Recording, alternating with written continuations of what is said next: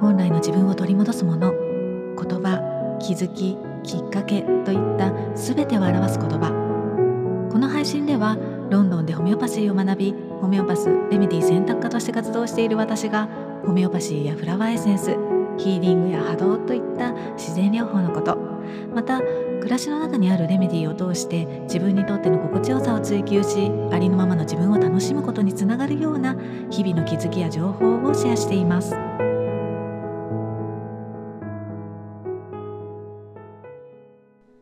こんにちは。ホメオパスレメディー選択科の香りです。あっという間に2月が過ぎてねついに3月が始まりましたね。皆さんいかがお過ごしでしょうか？今日は最近私が読んだマインドフルボディっていうあのエレン・ランガー博士の本を少しだけご紹介してみたいと思います。自然療法をね暮らしに取り入れてみたいって思っていらっしゃる方とかあとは心と体はつながっているっていうふうに頭では分かっているんだけれどもでも自分の症状を見た時にいやこれは、まあ、病気のせいだとかまあなんだろうこう外のね外的な要因のせいだからっていうふうに、まあ、思っている、まあ、そんな方にはね特におすすめなんじゃないかなっていうふうに思います。2023年の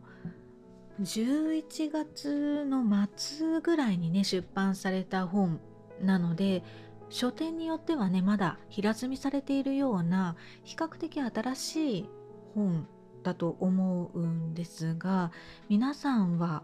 もうお読みになりましたか？この本を書いたランガー博士っていうのはあのマインドフルっていうと、まあ、一般的には今ここに集中するっていったような、ま、意味で使われることが多いんだけれども新しいこととか変化に積極的に気づくことがマインドフルなんだよっていうふうに、まあ、おっしゃっていてで、そういったマインドフルな姿勢で生きることが心だけではなくって体の健康にもつながるっていうことを裏付けるような、まあ、数多くの研究とか実験っていうのをもう40年以上ねされている方なんですね。で、まあ、この本の中ではまあ自分の心に反することとか社会的なレッテルとか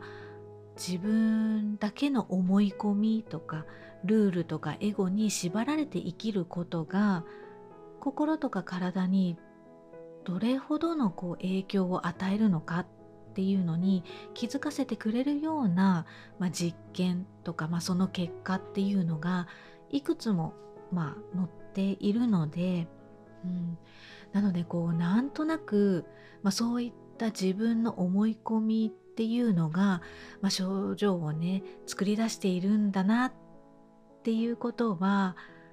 あの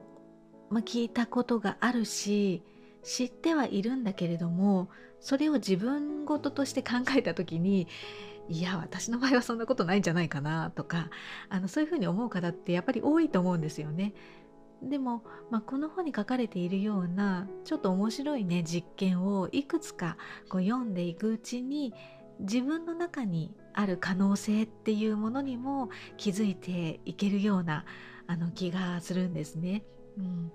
あの私自身が ちょっと恥ずかしいんですけどハッとさせられたのはあの俗にこう老化現象ってこう言われていてこう年だからもう仕方ないなってこう諦めて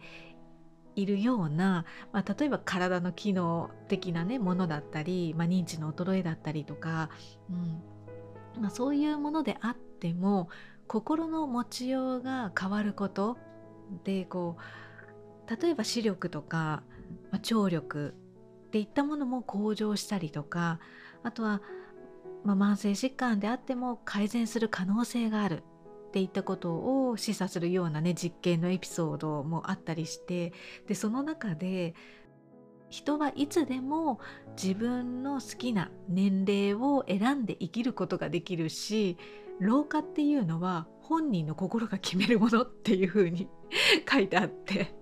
でそれを読んだ時にもう私の場合あ最近もう老眼が始まったなとかもう目が見えないとかねあとは何かにつけてああもうこれは老化だってこう半ばこう諦めてあのいたこともあったのでちょっとねこれを読んでもうハッとさせられましたね。うん、あこの老化って私自身が決めてるんだみたいなね。うん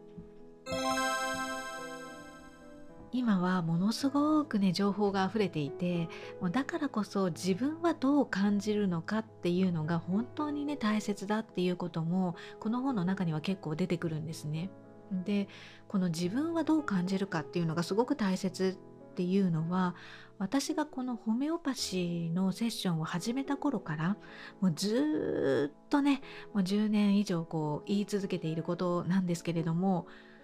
あのでももう最近はねちょっと諦めかけていたというかなかなかこう特に日本の方のセッションでは自分がどう感じるかってねこう初めから言える方ってほとんどいないんですよね。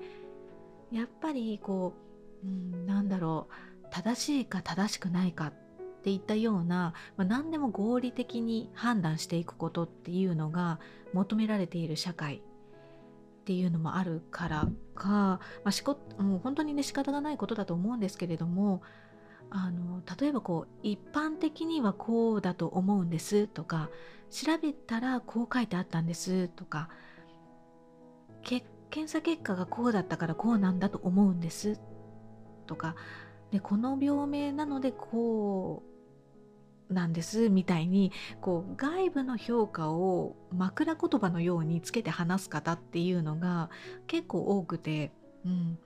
自分の、まあ、そういったことを取り払って、まあ、そんなことどうでもいいんですと。自分の感覚自分はどう感じるんですか？みたいなね、うん、ことを、まあ、伺っていくんですけれどもやっぱりこの自分の感覚とか感情よりもそういった外部の評価っていうのが何かこう判断する時の大きな要因になっているんだなっていうふうに、ま感じています。うんでもまあこの本でもねやっぱり書かれていたんですけれども物事に絶対とか確実なものっていうのはなくってもう誰一人としてね本当に確かなことを知っている人なんていないしねこう私たち自身もそうだし物事も絶えず変化しているんですよね。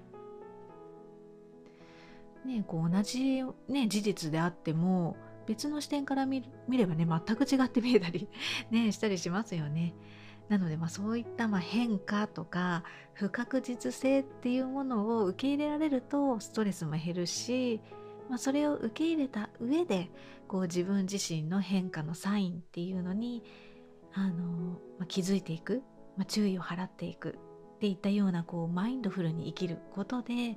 まあ、自分の人生に対するねコントロール感っていうのもあの増してくるように思うんですね。